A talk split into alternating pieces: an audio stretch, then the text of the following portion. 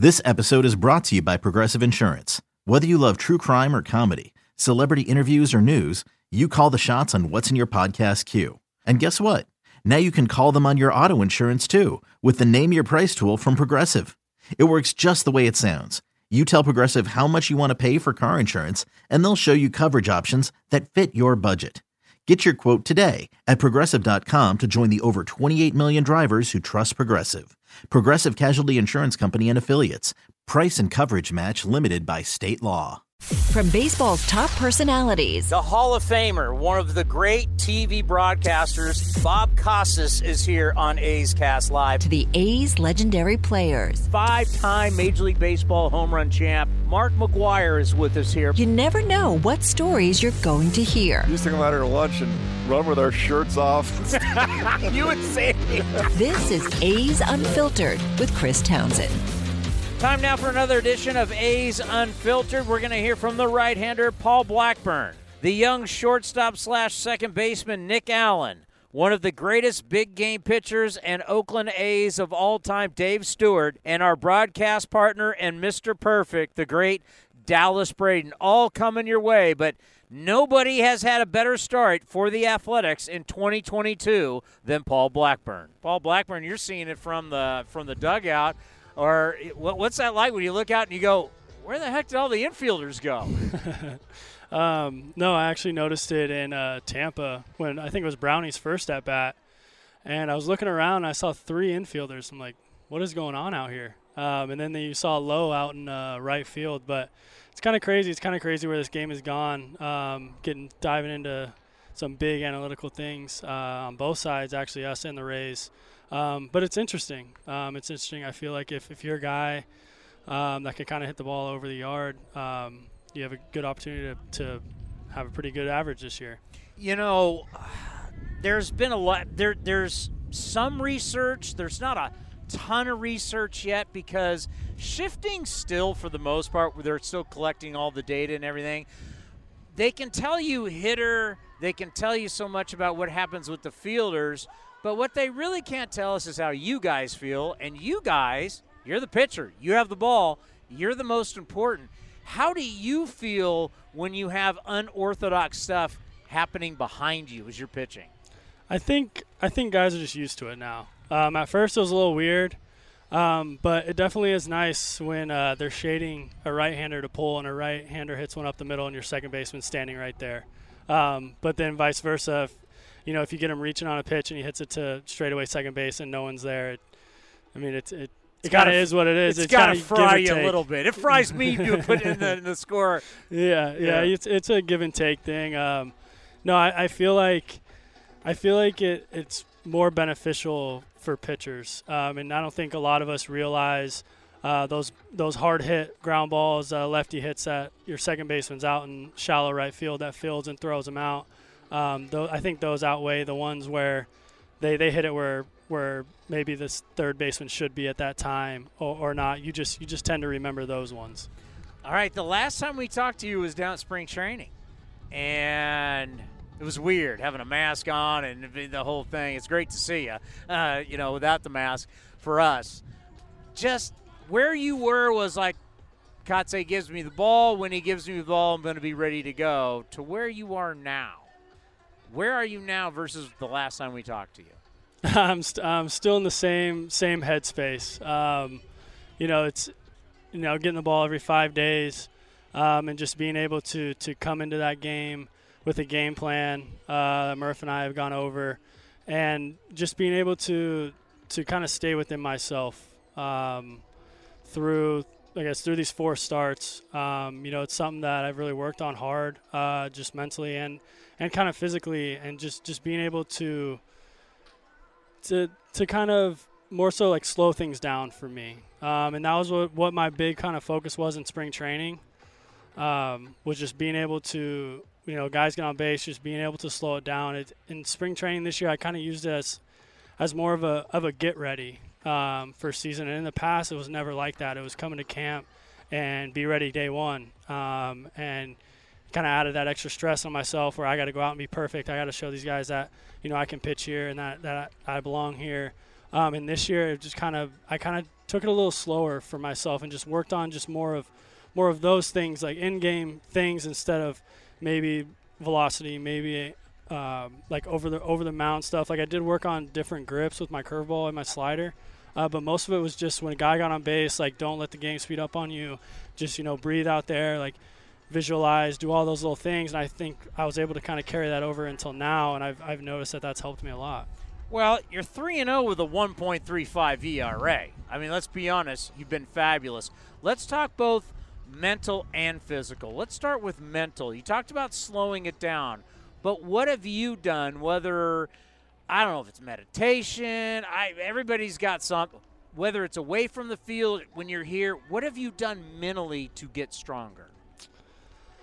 Um I don't I don't really know how to how to phrase this, but I, I guess uh, just care less.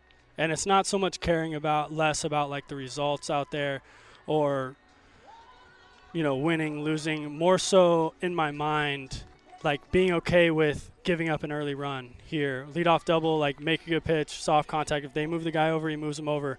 Instead of trying to feel like I need to punch guys out to not let that guy score in the top of the first, top of the second, whatever it may be.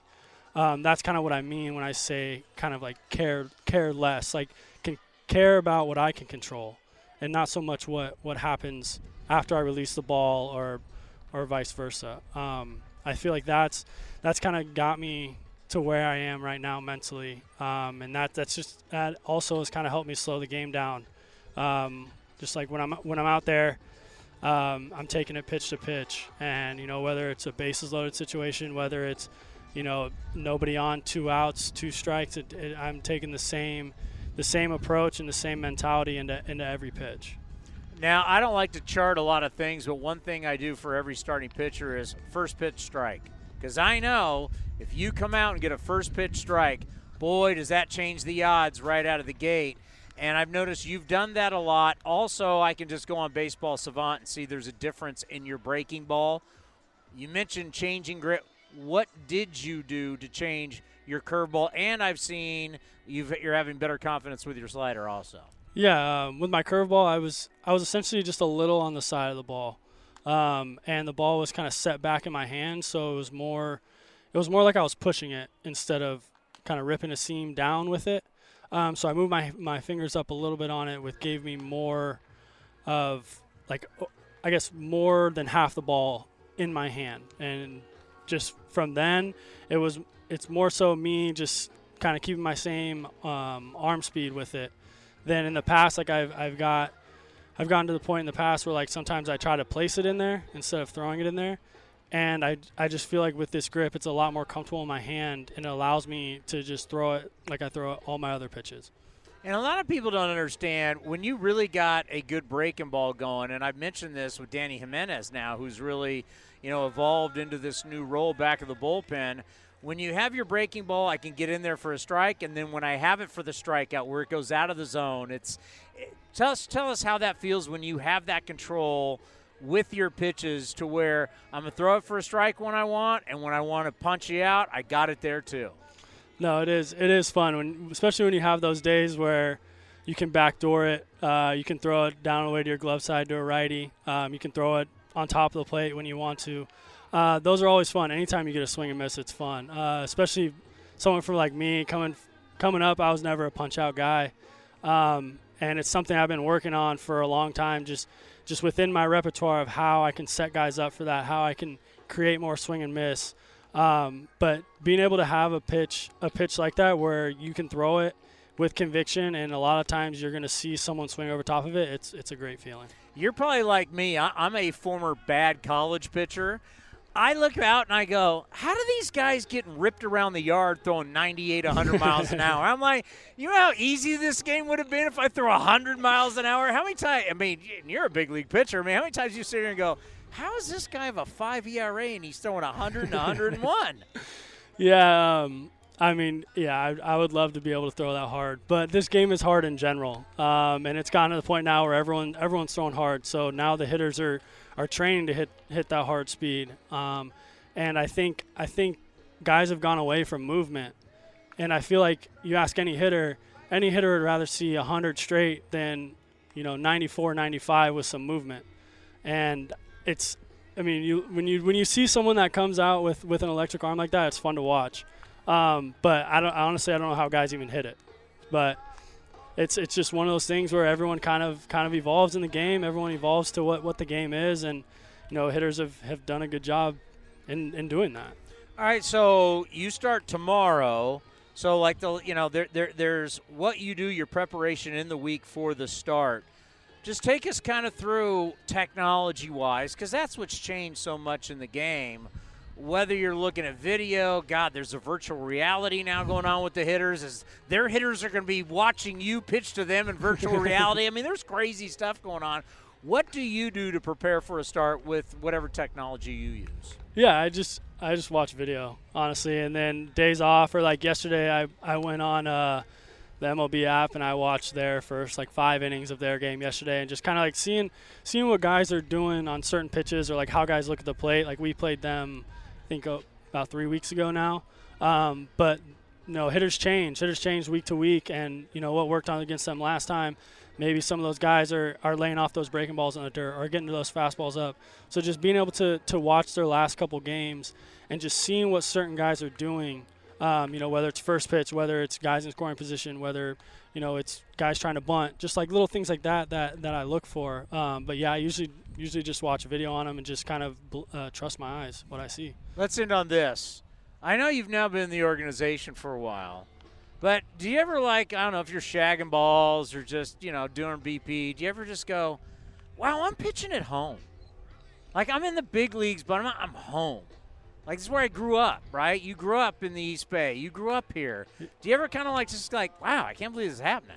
Yeah, there there are times where I sit there and think about it, and there's times where like, you know, fans will fans will yell at me like, "Oh, I'm from Brentwood," or like, Yeah. "Oh, I go to Heritage High School," and like it's it, it is cool. Um, and I feel like a lot of the times, kind of in and once you're in in baseball and like you're you're in the big leagues, like you don't ever like kind of take that out, out of body experience and just like take a step back and just think about kind of what you've been through, or like where you are, where you're playing, or things like that. Um, and but this year, I, I kind of made it a, a point to myself to like just en- enjoy it. Whatever happened, whatever happens, happens. Um, believe in myself, and yeah, I've, I've done it a couple times. You know, just just just coming here. I mean, I came here for games. I mean, 15, 20 years ago. Like I came here and watched games here. So just just remembering, just like I mean, I remember being in that box, the first box above the, the scoreboard for someone's birthday when I was like nine. You know, I remember coming here for the little league, walk around the field stuff. Like we had that the other day. So just seeing stuff like that just pops little memories in my mind, which is which is kind of cool. Yeah, it, it really like I think fans don't realize how rare it is. Like Brett Phillips grew up in Tampa, right? And he was talking about how Randy Macho Man Savage was his neighbor and that like he was like a kid when the Devil Rays first started out. Like you get these stories, but they're very rare. Yeah, no, they are, and it's it's kind of funny because my time here, what it- I think it was my sixth year here, we've had a lot of Bay Area guys, and like I don't feel like you you see that in a lot of No. organizations, and I I just I feel like it's awesome for the community. Um, you know, you got Piscotti, you got you had Marcus, Canha, um, you know, Mickey was up for a little bit. Um, probably forgetting a lot of a lot of guys right now, um, but just in general, I think it's just it's just really good for the community um, and just being being at home. There's there's nothing better than being at home. Bob Melvin used to go to concerts here and party here back in the day. I mean, when he really, it's like, it's it's it's been crazy. But hey, you know what? I mean, you're on one heck of a run. You're healthy, mentally, physically. A lot of our fans, obviously, being a Bay Area guy, so many people pulling for you. Keep it rolling and enjoy it, man, because you are dealing right now. Thank you, thank you. And we always appreciate the time. Yeah, thank you very luck- much for having me. And good luck tomorrow. Thank There you. he is, Paul Blackburn of your Oakland Athletics, who's off to uh, an absolute fantastic start. And we always like having him here on A's Cast Live. Well, let's just hope he keeps it up because the guy from Brentwood, the Bay Area kid, has had an outstanding start here in 2022. Now, you're going to hear in this interview. Nick Allen is somebody that uh, I've been waiting to interview because I've known his family since I was a little kid. whether it was growing up with his aunt, going to church with his mother, knowing his father who works for my brother and I, and also his grandparents. Yeah, I went to church with his grandparents. So I've known Nick Allen's family, and it was finally time to meet him. Are we going to have Nick? He made his debut yesterday, and he's somebody that that you don't know me, but we have a lot in common. So I grew up in San Diego. Okay. And I went to Blessed Sacrament and Crawford High School. Wow. So uh, your aunt Sherry and I grew up together all through school. Your mom and I were in high school. My brother was the same with your mom at Crawford. And of course, your dad went to Crawford. A lot of people, A's fans listening, going, What the hell I'm talking about? I'm trying to explain to him. So I was back in San Diego at our family restaurant. Your dad's a contractor. Your dad was at our restaurant, and he was like, Hey, my son, you'd signed it with USC at the Yep. time, was like, Hey, your A's, he knows I worked for the A's, Mm-hmm. were they're really looking at him. And I was like, wow. And I'm thinking, wow, I'm thinking about the history. And I mean, I went to school with your aunt forever, right? Yeah. Your aunt's one of the greatest. Sherry's one of the greatest. Yeah. Um, and we draft you. And I've been saying this for years. Wait till this kid comes out. I, I've been waiting to have this. I went to church with your grandparents. That's how much I know your Yeah, family. I go to Blessed Sacrament a lot. You Yeah. kind of coming up. So my, obviously my grandparents are always there, both sides, because uh, it's a small little community there in Rolando area. So, welcome to the big leagues. Welcome to A's Cast Live. I'm Chris Townsend, by the way. It's great to finally officially Nice meet, meet you, too. I've talked a lot about you, and I know A's fans have been excited. What was it like? I know it was a little rushed because of all the COVID stuff, had to get you here, but you get here, you get your feet wet, and then next thing you know, you're out at second base. Uh, surreal moment. Uh, I'm just glad my family was here too. But uh, man, uh, you've dreamt about it my whole life. I have, uh, and words can't, you know, describe the feelings, the rush. Uh, but after I got my first play, it was just baseball. Uh, so I'm gl- I'm glad I got the first play out of the way and got my first at bat out of the way, first game out of the way. Uh, but I was I was so thankful to be in the moment and thankful for the A's uh, for giving this op- me this opportunity. I'm just gonna go run with it and freaking go do it. So, was it almost better that it's rushed, get on the plane, get here, not a whole lot of time to think about it? Kotsay's then telling you you're in tomorrow, that you don't get in your head, you, you don't put too much of the pressure on yourself for you to be able to be able to be, hey, it's baseball, let's go. Yeah, I mean, I was trying to hold back the nerves. Obviously, you got a little nerves going into it. Uh, but it was just baseball. Like right when I stepped in the box, it was just me facing the pitcher again. That's normal. Um, but also being a big stadium, uh, you really had to try to quiet it down in, uh, in your head a little bit. But uh, but yeah, I'm just thankful to be out there, and it just it turned into me just doing my thing. So uh, obviously the nerves were there, but I'm, I'm glad I, I settled in. When you left, so we got to spring training and you were already gone. So I wanted to meet you in spring training. What did they tell you when you left Hohokam? And you were obviously going to be with the Aviators in Las Vegas. What did they tell you about being prepared and be, being ready to get back up here?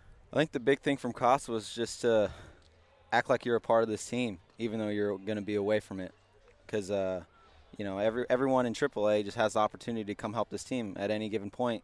Because the main goal here is to, you know, win a World Series, uh, win games uh, at any cost. So uh, I was just prepared when I was down there just to act like, you know, I'm going to help this A's team win wh- whatever way, and I'm going to be ready. So I got to stay ready. And that's one thing that we heard from Scott Emerson, pitching coach, earlier here. He was on the show. He talked about one of the great things about Mark Kotsay, and Mark joins us every Friday here on A's Cast Live. And you know we've known Mark forever. I now we're all getting so old. I played against him in college way back in the day. Um, is that he makes everybody feel valuable. He makes everybody feel like they're a part of it. You mentioned that. He's telling you you're going to leave here, but you're a part of it just talk about how everybody in this clubhouse because it's a surprise start i mean everybody in baseball is like what the heck's going on in oakland get rid of a bunch of guys but they're still they're in first place right now lead baseball in runs scored so talk about how everybody in this clubhouse feels like they're a part of it and even guys not even here right now down las vegas feel like they're a part of it No, I mean it was it was given from his first speech that, you know, all guys in camp like be ready, be ready because uh, when you get your opportunity, we're gonna you know we're gonna go with it, uh, and you better be able able to help us win this, win some games. Um, so I, I'm thankful for Kotz because he's just so transparent. He talks to everyone, uh, makes you feel a part of it, and uh, couldn't be more thankful to have him as a manager here. Um, but he means business too, so um, we're here to win.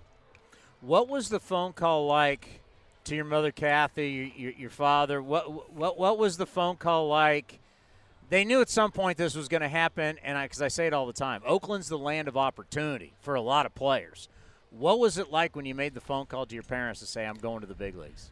Yeah, so um, the call. I mean, I told my dad uh, right when I got it. I called my dad, then I called my mom.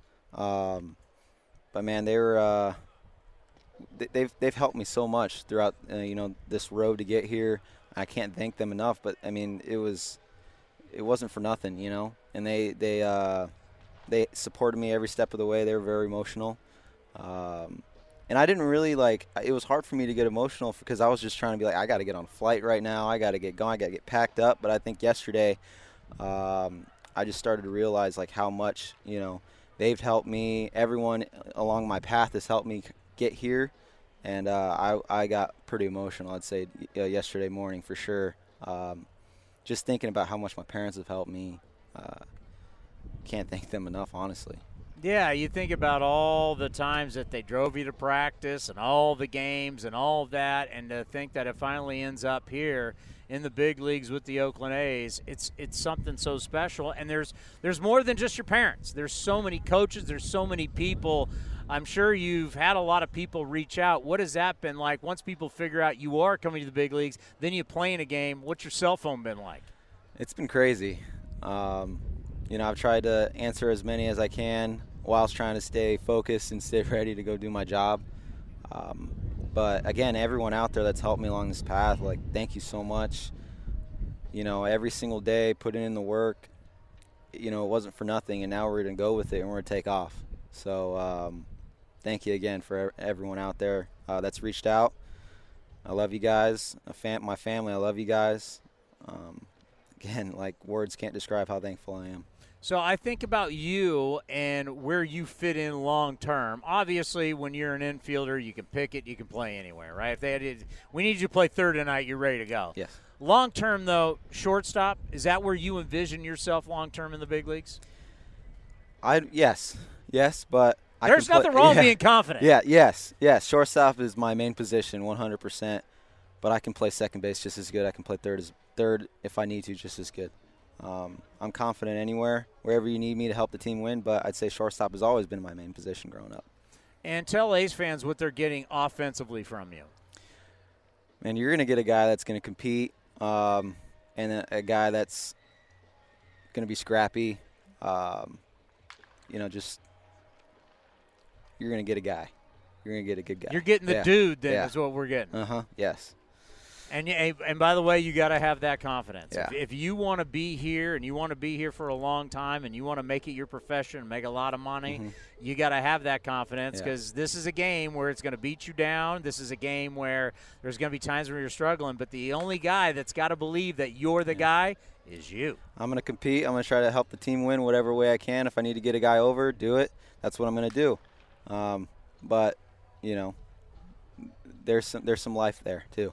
So, one of the things I think that may help you also is the fact that you're not going to be leaving the Bay Area anytime soon. So you got the rest of this series. You got you got Texas. You got a day off to kind of get settled. You got the Giants over in San Francisco. Another day off, and then another homestand. How nice is that? Because when you go on the roads, back on hotels, you got you got some time to settle in here in the Bay Area. How nice is that going to be? It's gonna be really nice. Um, you know, I, I was uh, we did the alt site here in San Jose. Um, kind of not really. I mean, I don't know, but uh, I You're got not that far. It's yeah, about not that far. miles away, So yeah. I kind of got my feet wet with kind of seeing what was around here in a sense because I made some trips up just to see. Uh, but I'm thankful to be here to just kind of see what's going on. What, what what what can I do to get in a rhythm, get my routine going, um, and see all the Bay Area. And uh, you know, I'm thankful to be here. Well, you're going to see the country, and you're going to see it in style because it's the private jet, it's the best hotels, it's the best food. You're in the big leagues now. Uh, thankful, very thankful. Well, hey, great stuff. It's nice meeting you. We've been waiting. I've been waiting. I didn't think it'd be this It's fast. nice to meet you. but you know what? I'll, I'll be here for you, and, and, we'll take care of you in a lot of different ways. But congratulations! It's uh, I know it's a very special time for a lot of people in your family and for you. And that dream, you always had that dream. Always had the dream. Yeah. And finally, that dream's come true. Yes. That kid is the future up the middle, a number one pick for the Athletics, and he's going to have a fine career. Speaking of a fine career, how about this as your career? A three time World Series champion, a World Series MVP, two time American League Championship Series MVP, an All Star, the winner of the Roberto Clemente Award, American League wins leader, a no hitter, and is in the Athletics Hall of Fame. You also see him on A's pre and post game live. Here is the great Dave Stewart. Well, now joining us here on A's Cast Live, he's an absolute A's legend. When you think about a three time World Series champion, an All Star, World Series MVP, multiple time ALCS MVP, uh, AL win leader in 87.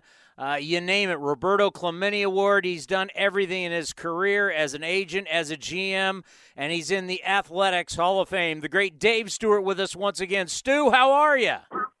I'm doing okay. I'm doing okay. Thanks for having me on. Well, I had to make sure I took care of you yesterday in my NBC hit because Brodie's not giving you enough love.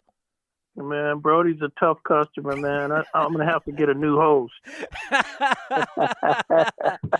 well, I, I, wanted to ask you because today uh, something happened that, you know, it, it's very tricky, especially in modern day baseball. We're worried about innings pitched. I mean, we can go back to when you were a pitching coach here on this one.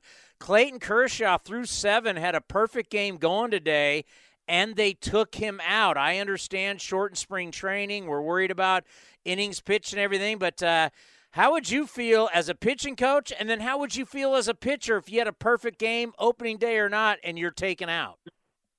It's crazy. You know, Sean and I had the same thing about a week ago, uh, uh, where he was throwing a not a perfect game, but a, a no hitter, uh, and he left the game with 88 pitches. I believe that Kershaw left the game today with 80 pitches. You know, it's uh, with Kershaw, you have to be careful. Um, you know, he's got uh, he's got injuries over the last few years, and he's an important part of that rotation. And to keep him healthy is the most important thing. Um, it, it, it outweighs, you know, throwing an opening day perfect game. Quite frankly, to have him available for 30 starts this season um, will put them in a good position to be in a playoff run. So today, if you have to take him out of a game, uh, perfect game or not, and it and it assures you or gives you a better chance that you're going to get another 29 starts out of him, then you have to do that. It's just it's hard to believe that we're in an era where you're just not going to see guys throwing 200 innings. How, how, do you feel about that? You know, uh, you know, 30 something starts, 200 innings was the norm. Some people believe we won't even have one guy this year throw 200 innings. Well, when you say 200, I mean even that's short. In my period of time, we were closer to the 230, 250. Um, I think even I had a, a couple of years at 275 and 280.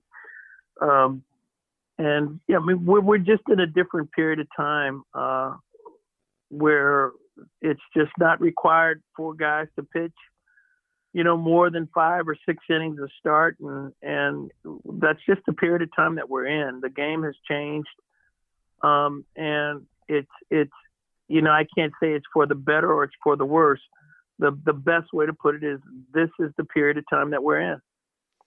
Yeah, no doubt about it. And uh, things are changing. Then that means more bullpen arms. It more it means more bullpen usage. You got to get way more outs by your bullpen. How important is it now that the manager and the pitching coach have their finger truly on the pulse of their bullpen because of so many guys coming out of that bullpen?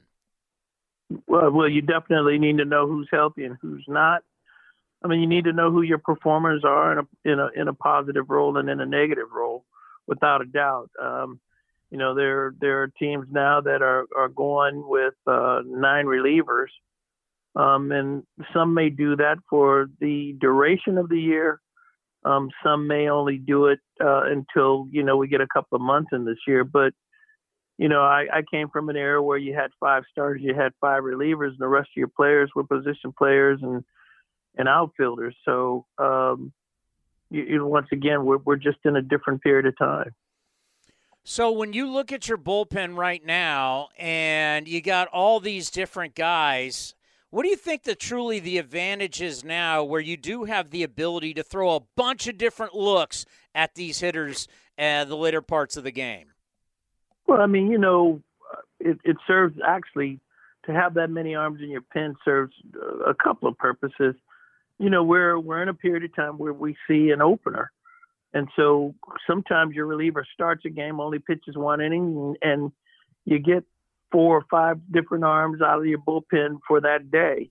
Um, when you come come into a game now, you know, last night uh, the the Giants game, and I don't want to speak about the Giants game, but you know the Padres used a lot of arms in that game last night, as did the the Tampa Rays uh, against uh, the A's a couple of days ago in that 13 run game. We got to a point where he had a position player so depending on the game situation, uh, to have different looks, I do think that because you now have to bring a pitcher in and they have to face three batters, you know, it, it kind of takes away the, the matchup look, uh, which I can appreciate that as well. But, you know, have different looks down there, different velocities. To have sidewinders, submariners, the, the guys that are throwing 95, 96 mile an hour plus – and then to have your your slider ball guys come out there like Romo, um, it, it gives you it could give you an advantage. What do you think is the key for a new manager like Mark Kotsay to run his ball club, be the guy that in, is in charge? When you see a new manager, what's the, the, the number one key you look for? Well, I look for the keys of the I look for the qualities of the best managers that I've ever played for. I mean, there are three. It's Cito Gaston, Tony La Russa, and Tommy Lasorda. And the one thing, the one that, the one characteristic that they all had in common is the ability to communicate with their players, to gain the trust of their players, um, and to motivate their players um, to to play the game. If you can communicate with your players, um, it, it, allows you the opportunity to know what they need. Uh, I, I, don't think of uh, enough managers in the game ask their players what do you need to be successful?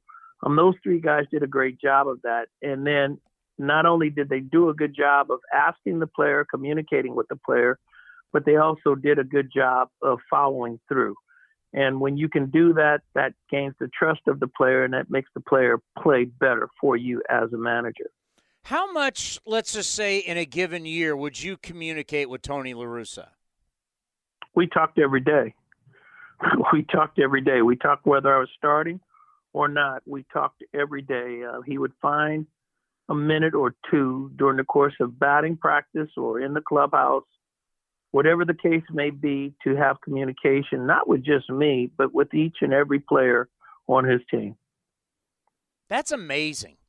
And, and I know Bob Melvin had, has mentioned that.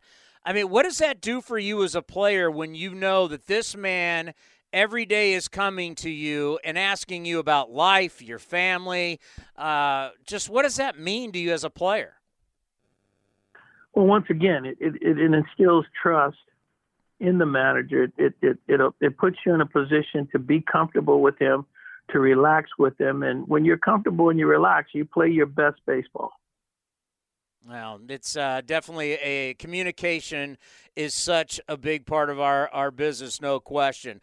Uh, let's end on this. For you and TV, you know, we've talked so much about your career and everything that you've done player, uh, as an agent, a- as a general manager. How do you put TV into that long resume? How much fun are you having doing that?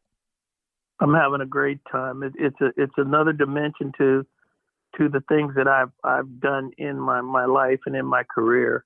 Um, it, it, it's it's so much fun to to sit back and talk about the game. I mean, this the baseball's been my life. I'm 45 years in in the game, and and so to sit down and talk about a team that I am passionate about, and to be able to express to the fans what I see in a baseball game to have them understand through my eyes what took place with a certain play or or or in a certain at bat or what a pitcher's mentality was or why a guy was successful or why he wasn't successful um, is, is such a great opportunity for me. And is there something about, and, and one more, is there something about a, a team like this? A lot of guys have a, a chip on their shoulder. A lot of people give them no chance and, and they're going out there and they're busting their you know what every day. They're giving you everything they got. Is there something about what you see, this uh, land of misfit toys, I guess you could say, the, the way they play hard for 27 outs? Is there something that you love about watching that so far? Well, for me, it, it when you can see that these guys are, are playing hard, and when you can see that they have the ability to come back in a baseball game at any time, um, for me, it's a heads up for the rest of the league to understand that, yeah, they've made some changes. Yeah, they've gotten a, they've they've let a couple of their quality starters get away. They've let a couple of their quality infielders get away, but these guys are not dead. Um, to me, that's exciting, and I, and I love talking about that, and and more importantly, expressing to the fans that you still have you still have a, a, a quality product to go out and watch. You have a quality product to get behind. And these guys are just like the Chapmans and the Olsons when they were younger. You, you you're just going to have to re you're going to have to reroute yourself, I guess, and, and, and put yourself behind these guys and watch them grow and watch the excitement that they bring to the baseball field. Well, I'll just tell you for the pregame today, my hit is going to be about unwritten rules. I can't believe we're already talking about unwritten rules and we're not even a, a week into this thing. I know we're all old school and we believe in the unwritten rules, but at some point for the fans, uh, you know, the thing is, Stu, fans don't care about the unwritten rules. They just, they're paying a lot of money. They want to see guys play hard throughout the game no matter what the score is. It's kind of a tough call, old school versus new school. That's true, but you know the rules of the game still remain the rules of the game. The, the problem is, if if you consider the problem is, once again we're in a new era of baseball. We're in a baseball where a guy hits a long run, home run, he stands at home plate and he watches it. He flips the bat and he takes forever to run around the bases.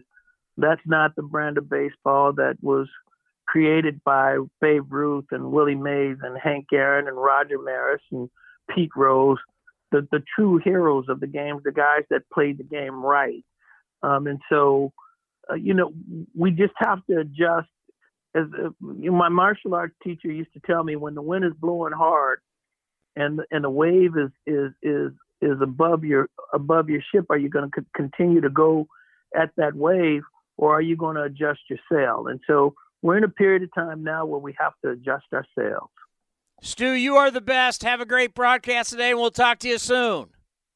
Thank you so much for having me. Nobody better than Stu. Stu is the best. But close is our good friend Dallas Braden. Dallas Braden, who is, of course, on A's television and a broadcast partner, and we always love catching up with him down here on the field, getting ready for A's baseball. Here is Dallas Braden. The great Dallas Braden, I think, will back me on this. What a, a, camera has always loved him and always will love him. You see him on NBC Sports California doing A's games, of course, an A's player. How are you? I'm well. I am well. Back from a great road trip.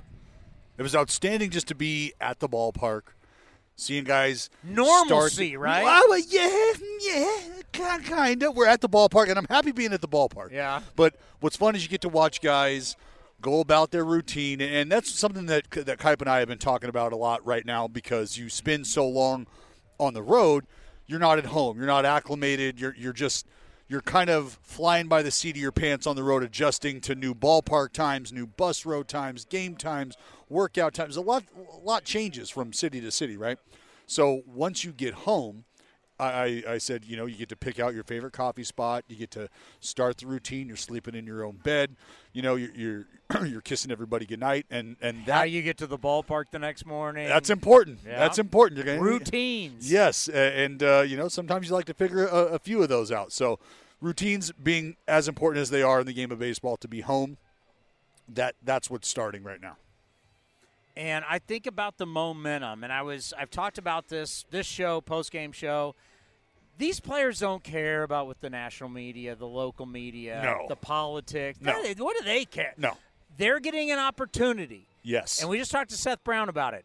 Every single day, these guys are coming here. They don't know who's getting traded. They don't know who's on a COVID list. They just know if I'm in, I'm getting a chance to play. Well, and, and Townie, not to, not, I mean, you're a wordsmith. I just want to correct you on one thing.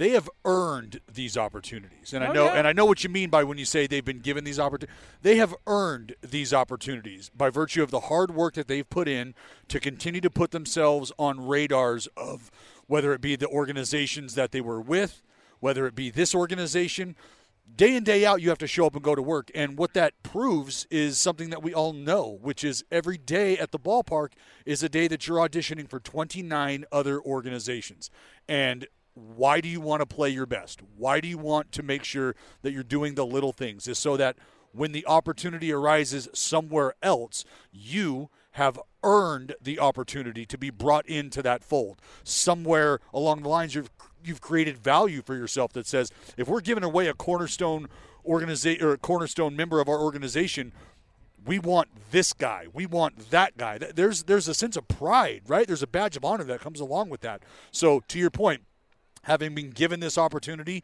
that along the way they've earned this is a i mean there's no other way to put it. It's a kick-ass time to be an Oakland A ball player right now because you've got a lot right in front of you that you can grab and really take control of on your own. There's lineups, obviously, you pitched against that you look at the names in the lineup, superstars, big money guys. But then there are lineups that you look at, and no matter what the names are, you understand that, wow, these guys are tough. And these, these may not be household names, but you start looking at video, you look at the scouting reports, you start to realize, you know, I don't know who some of these guys are, but these guys score the most runs in baseball. They hit with runners in scoring position. Like if you were an Oriole pitcher going out tonight and you start looking at this A's team, you start looking at the numbers, just talk about, okay, I may not know who some of these guys are, but uh oh, these guys are not going to give an inch. Well, two two guys that I think about right off the top of my head are a guy like Sheldon Neuse, who has continued to display selflessness at the plate. He's putting together and putting forth unselfish at bats. So when there's holes open on the defense and he's ahead in the count, maybe 2-0, 2-1, 3-1, where guys like to dig in and maybe try to get get some. You know, they're, they're oh, gonna, they like to get a lot. Sure. Well, you're watch you're watching Sheldon say, you know what? Let me cut this down. I've got a hole on the right side of the field. Let me punch that hole. Maybe it's a first to third opportunity. Now we've got a guy on the corner, less than two outs, and I'm I'm giving the next man behind me an opportunity by virtue of just not trying to do more than I really need to do at this moment in time. And then think about Pache. Okay, 0 for 15 at the plate when nobody's on base. But what is he? Nine for 15 when guys are on base. Combination of on base and in scoring position.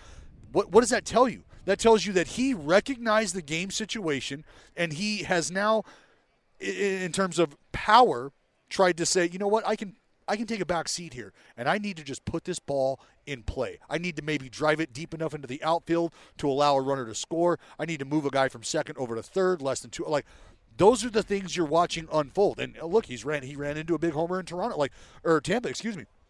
This is this is what you want to see unfold because it's young guys that are doing it and it's guys who've been around the block a time or two that know what it takes to win and know what it takes to entrench themselves in a lineup. Yeah, I love talking about the moment. Some guys sense the moment, and there's been this debate now for years whether guy's clutch or not clutch. We were joking around last night with Ken Korach going, if you don't think there's something called clutch, you can just look at videos of guys like Michael Jordan, Tiger Right. Woods. Right. You'll see certain guys rising to the moment in key opportunities. And I think for pitchers, you see certain guys that, okay, you can be pitching one way, and all of a sudden, now we got issues. Now there's a runner on second, there's a runner on third. It's that bear down mentality. There is that sense of moment that guys can take their game to the next level. You've experienced it. Well, yeah, what you're what you're trying to do is a combination of all of the little things right, slow the game down to give yourself an opportunity, and sometimes that speeds up on you, and you're trying to just trying to figure out a way to kind of calm things down and get back to doing what you do well. And that's why I think with the roster looking the way that it does, it's chock full of guys who can understand that and it's chock full of guys who know what's at stake and whether that's a a, a long term position on this roster, whether that's really showing guys or other clubs like we've talked about that you are knocking on the door of being an everyday big leaguer, whatever that is, you're trying to figure out a way to be able to handle that day in and day out. And when you have a collective group around you that is kind of in that same boat, it's it's easy to paddle in the same direction. Cole Irvin yesterday was standing right where he's standing. And that's great that we can now do that because people can now see. Um, and I asked him, the difference now versus the same time last year for you as a person, as a man. And he said, you know what? Now I know who I am and I know who I'm not. Mm. And that speaks volumes because that's talking about stuff that's out on that bump Yep. and stuff away from the baseball field. Sure. He knows who he is and he know who he's not and he knows when not to be that guy he's not. And that can change your life in so many different ways. Oh. We'll talk just baseball. I'm sure you went through it too, trying to figure out who is Dallas Braden as a professional baseball player, off the field, on the field, what's best for me, what to do, what not.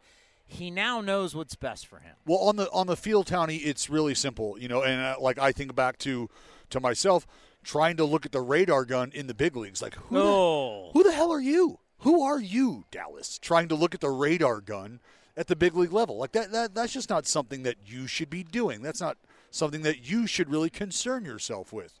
So for for me, it was as simple as understanding I don't need to be the guy who's touching 93 on the radar because that's happening in four innings, four and a third. Because You got to 93. because 93? beer leave that Townie. I got that in the bag. I babe. was here. You got to 93? so so it's more like, hey, you know what? Let's work with 88. Let's work with 90. You don't have to really step on it to get it there. And that's how you get innings. And that's how you get innings. That's how you get outs. That's how you live to see the fifth, the sixth, the se- believe it or not, you can see the eighth and ninth inning as well. That's that's real. That that happens for starting pitchers sometimes. So j- just look, self awareness for me is probably the best tool and the biggest resource an individual can have because you understand everything that Cole Irvin was talking about. You understand what you do well, why you do it well. You understand where you struggle and why you struggle, and you now have the information and you can avoid the struggles to an extent, right? You need to grow, you need to challenge yourself, and, and that's that's all given in a, in a proper context, the right time, the right place, game situation, the right count, things of that nature. But understanding what you do well, knowing why you get the outs you get, why you get the swings you get, having a feel for all of that, man, that that can be when we talk about levels to this game and levels to the art to the you know to the craft of pitching, that right there is an example of levels to the game. Okay, so I've been dying to ask him about this because if you, you, you look at Dallas Braden's career, there are guys that are considered the best guys in the game right now making big money. This man right here has more complete games than they do. It's just the game has changed. And something that bothers me, as and you just touched on it, we have pitchers, and it was happening just down here, down the bullpen, just a little bit ago. And we're seeing it the same thing in golf as they're bringing TrackMans onto the range. Even in your practice, you're trying to make everything perfect. You're trying to make your fastball and your spin rates. You're trying to make the snap and the break on your sliders. And your, everything's trying to be perfect. You're trying to maximize everything you do out on the mound during the game and when you practice everything is trying to be perfect and what happens is is that the human body like golfers now especially with their backs and we're seeing these injuries is your body can't maintain that or you can't maintain it for a long time so baseball still wants you to max out but now i only want you to for four or five innings and if that's the case, they rather sacrifice how many innings. We'll just add more pitchers in the bullpen. We'll just get more innings somewhere else. To where, as you just said, I'll back off on max so I can get more innings. Something's going to have to give, and I think it's this season. Well, I would like to believe you, Townie. The problem is, as far as compensation continues to be doled out the way it is, there's only going to be a few of those rare birds who are given the opportunity to go deep into the ball game because they've created a track record for themselves, almost like being grandfathered in to complete game territory. Because how many guys this day and age are really given the opportunity to extend themselves with a pitch count north of 100? you can't even have a complete game. You can't even have a perfect game going. If this was, it, can you imagine your history and who Dallas Braden is? They would have took you out in the seventh, Oh well, n- not only that, and that, maybe in the sixth. and that's why I, I tried to explain to people who were like, "Oh, well, you, well, you're not Clayton Kershaw," and I was like, "No, no, that's the entire point. If I was Clayton Kershaw, with me like being Dallas still, that's why I'm looking at Dave Roberts, going, buddy, it's going to get physical here before you're pulling me out of this ball game. The difference is I'm not Clayton Kershaw. I don't have the trophy case that Kershaw has. I don't have the ring, so that's why." his legacy, it's not really tarnished, Townie. It didn't take a hit when Dave Roberts pulled him out of the game with a perfect game intact, did it? You're not thinking anything less of Clayton Kershaw You mean he's not today. going to the Hall of Fame now? I, I think I don't know if that was martyr. He's probably not. I still got him on my ballot. I think you probably do on yours as I well. I think that plaque is still going up. it is. But what I'm going to say about pitching, though, is we're not too far away from that 28 goes to 26. Mm-hmm. And starting at that point, you can't use the shuttle to AAA as much as you used to, Mm-hmm. right? So I'm trying to figure out you're going to continue to go less innings pitched. You can only use relievers back and forth from AAA so often. How are we going to get all these 27 outs on a nightly basis? you're going to watch guys down there be asked to do more than maybe they've been used to doing in the past. And that's where everybody down there now has to, in their mind, think of themselves as a minimum two inning arm. You, you have to. There's no other way to really draw it up. If you're thinking that you're a, a bullpen piece in today's baseball game and you're only good for an inning, we're going to need to revisit your thought process, my friend, because that's just not how this works any longer. That means if you're a one inning arm, that the manager is now tasked with only finding a place for you, whether it's either a clean inning or the perfect matchup to have you face the last out or the last two outs of an inning because the guy who's still in the game did go four outs or more. All the while, maybe because you can't do that. Well, that's that's probably not going to fly. Here's our dilemma. Well, Here- here's- it's not really a dilemma for me. Like if you if you care about the future of your organization and your ball club, and you care about player development, this is the conversation that needs to be had. Anybody who's not starting a baseball game, you need to wake up knowing that you've got at least six outs in the gas tank. Well, period. that sounds great, but here's your dilemma. You got starters that go don't go deep. You've got relievers you don't even know how many outs they can give you. You got I just told you.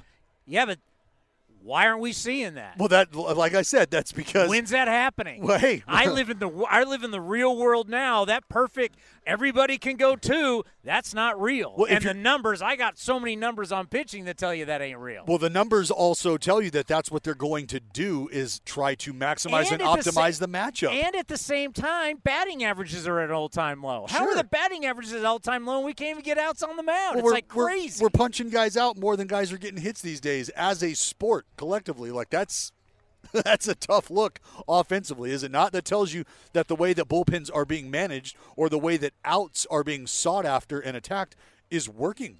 So it's tough to ask for a an, an evolution or a revolution on the mound when what you're watching unfold has literally dwarfed the offense to the point where it's record breaking. We never thought we'd be having a conversation about more strikeouts occurring than hits accumulated across the sport. But that's happened two years in a row now, Tony. And it's probably only going to get worse. it's bad for entertainment.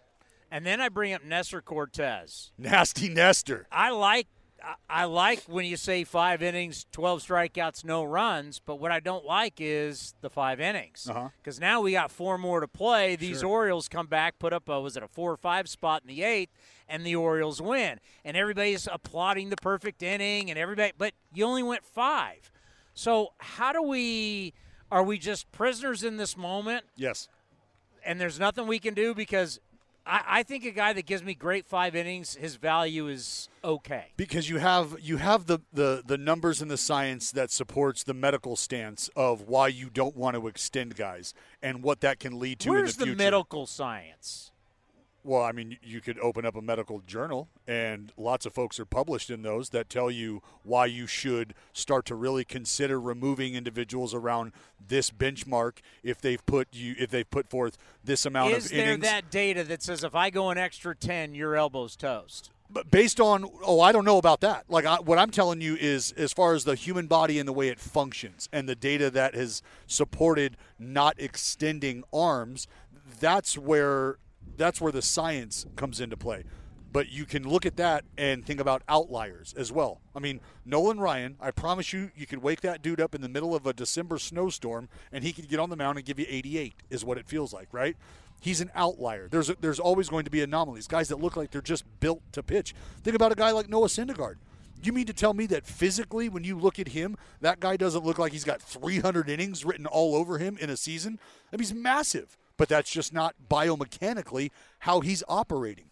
Or if he didn't spend his whole life at max effort, his entire life. I, I saw this video the other day with these kids. Yeah, but then he doesn't cash out on the draft. He doesn't cash out on the paycheck because it's the velocity and it's the radar gun that opens eyes for these kids, Totally. and that's what people understand. It's a, it's a it's a tough spot to be in. Easter Sunday, I was at this party, and they're showing me this kid who's just signed. He's a sophomore. He's got a verbal commitment, Sure. which I kind of laughed and went, "Oh, verbal, yeah, great." 93, 95. He is on the mound in Morgan Hill. I guess Morgan Hill has one of these think tank baseball tanks, and he's throwing as hard as he can. He hits 90. The TrackMan hits 90, and they're all jumping up and down. I hit 90. I hit 90, and they wanted to show me because I know him in baseball. And the whole time I'm saying to myself, "Oh, I can't wait till that kid has Tommy John." Because in my mind, this is not about pitching, not about location, not about movement. He's just rearing back as a 16 year old, throwing as hard as he can. Yes, that 90 opens the eyes. And yes, it's going to get a drafted. But as a baseball team, you know that a, a pitcher only has home. How, how many years is the average year for a pitcher in the big leagues? Oh man, I would say three and a half, four. All right, three and a half, four. You have Tommy John. How long are you out? a year.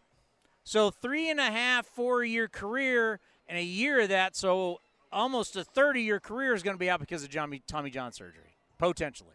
Well, If but, everybody's going max velocity. but who's to say that that new tendon that they drop in there doesn't keep somebody healthy for the next 10 years, for the next 15 years? well, are, are- we don't have enough guys to make the, that proof. We got to go on the average amount of pitcher, how long he's going to be in the big leagues. Mm-hmm. Okay. Once again, outliers play for 10 plus years. Sure. There's thousands of guys that pitch.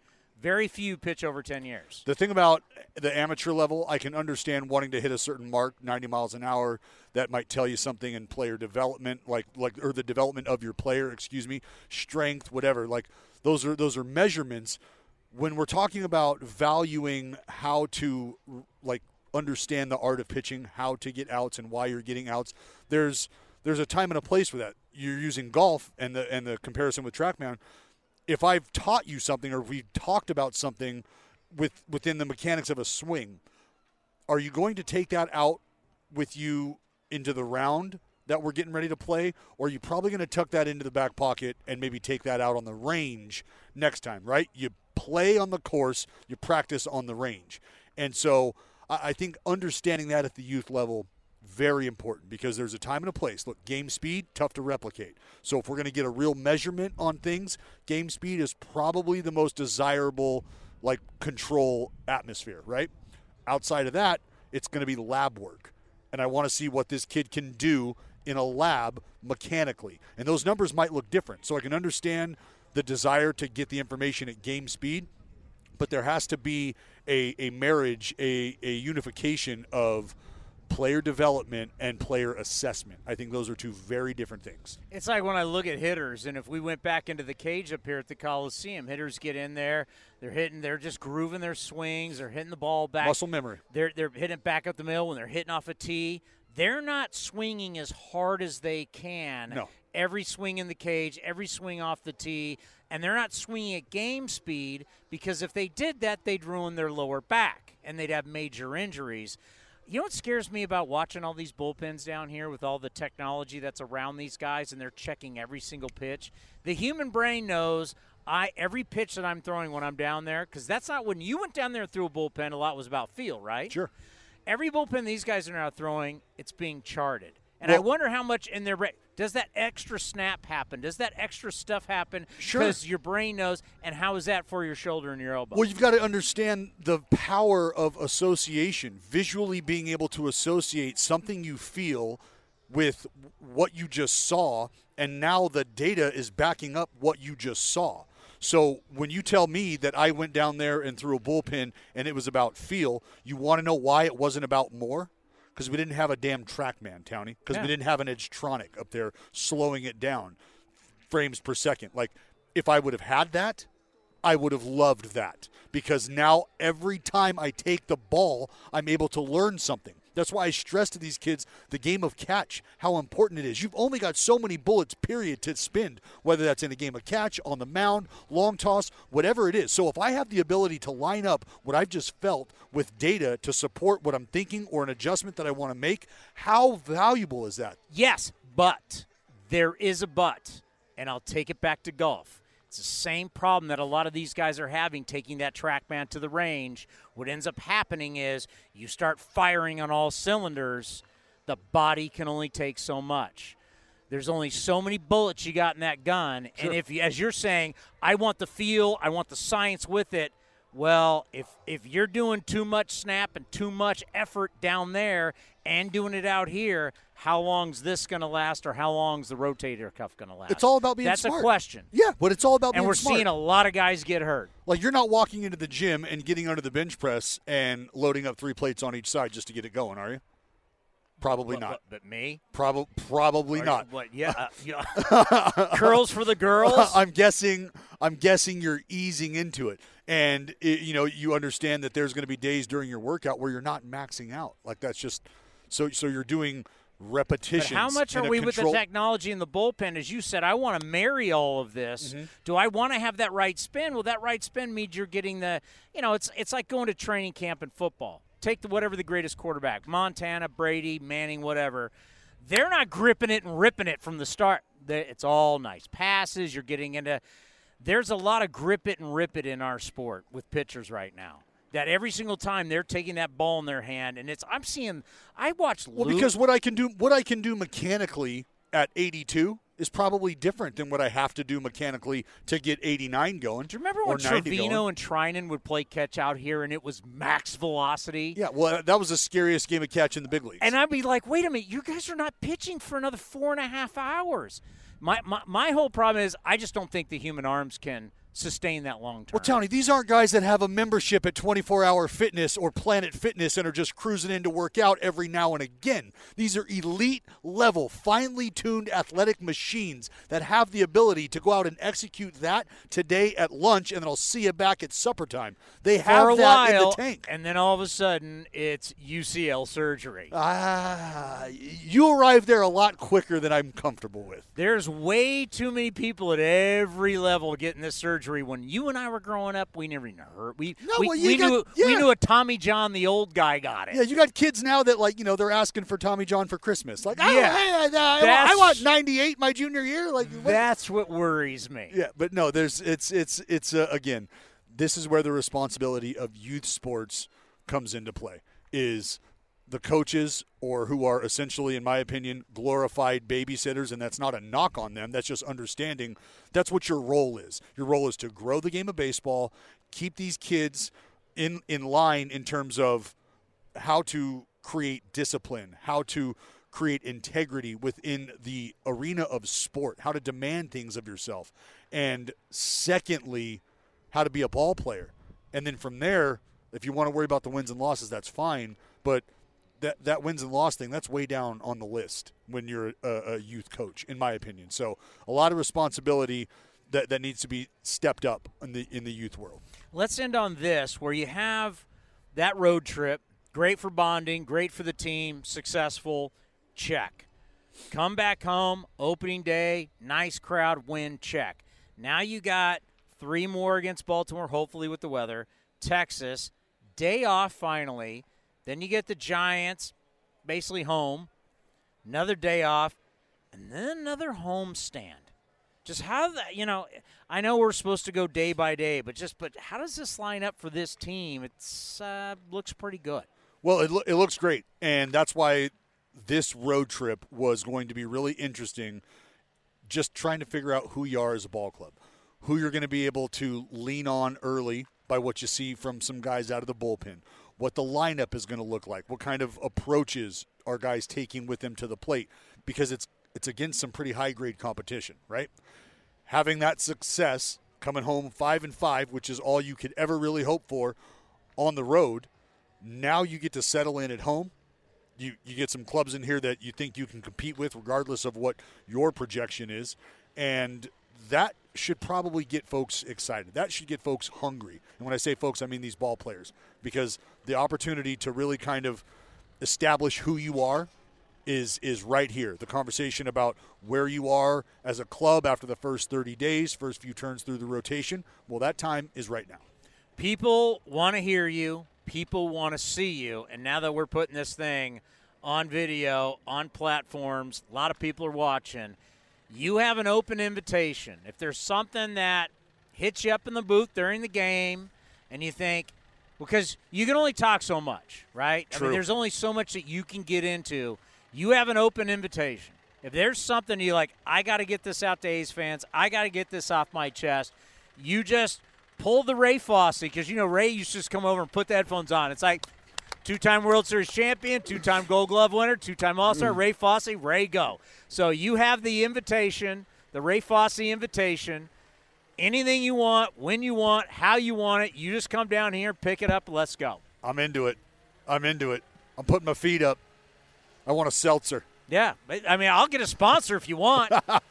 Let's let's get this thing going. I mean, you because you just come down when you want. I mean, we're gonna book you, but there's times where, all right, I got to say this, and just you go. I love it. I love the freedom. Well, Townie, you know I'm going to take you up on that, my man. It's almost like we should go set up. Remember that? What was that game where you went up there by yourself? Just an off day. you wanted to be by yourself. Yeah, it didn't quite work out. And all, and all of a sudden, we all looked up and went, why is there a line of people up there?